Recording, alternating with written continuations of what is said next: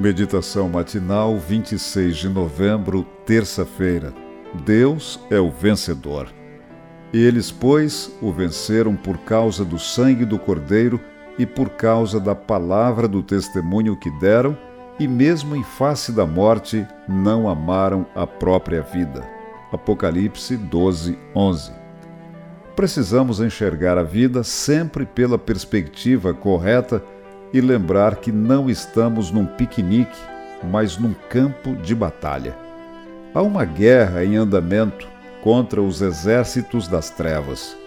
A menos que sigamos nosso líder bem de perto, Satanás obterá vitória sobre nós. Nossa única alternativa para a vitória é buscar mais profundamente o Senhor. Afinal, nossa luta não é contra o sangue e a carne, mas contra principados e potestades. Só podemos vencer esse conflito se empunharmos armas espirituais. O inimigo é muito mais forte e esperto do que nós. Ele já provou isso no Éden e continua demonstrando sua força ao longo da história. Se o enfrentarmos sozinhos e sem Deus, vamos acabar seduzidos e comprometidos com aquilo que facilmente poderíamos reconhecer e vencer. Entretanto, um com Deus é sempre maioria. É na comunhão pessoal com Ele que venceremos. Com oração e estudo da Bíblia, somos protegidos no campo de batalha.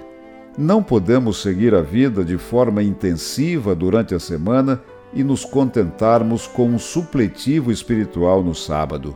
Não dá para gastarmos todas as energias com o que é pessoal e levarmos a vida cristã de modo superficial, sem comprometimento, entrega nem sacrifício pelas coisas do Senhor. Nossas prioridades não podem estar na trindade materialista, formada por móveis, imóveis e automóveis, muito menos em roupas, restaurantes e viagens. Essas coisas podem até ter algum lugar em nossa vida, mas não devem assumir o protagonismo de nossa existência. Como ensinou Ellen White, precisamos dispensar as satisfações egoístas em vez de negligenciar a comunhão com Deus. A advertência inspirada é clara: Satanás vigia cuidadosamente para encontrar cristãos fora de guarda.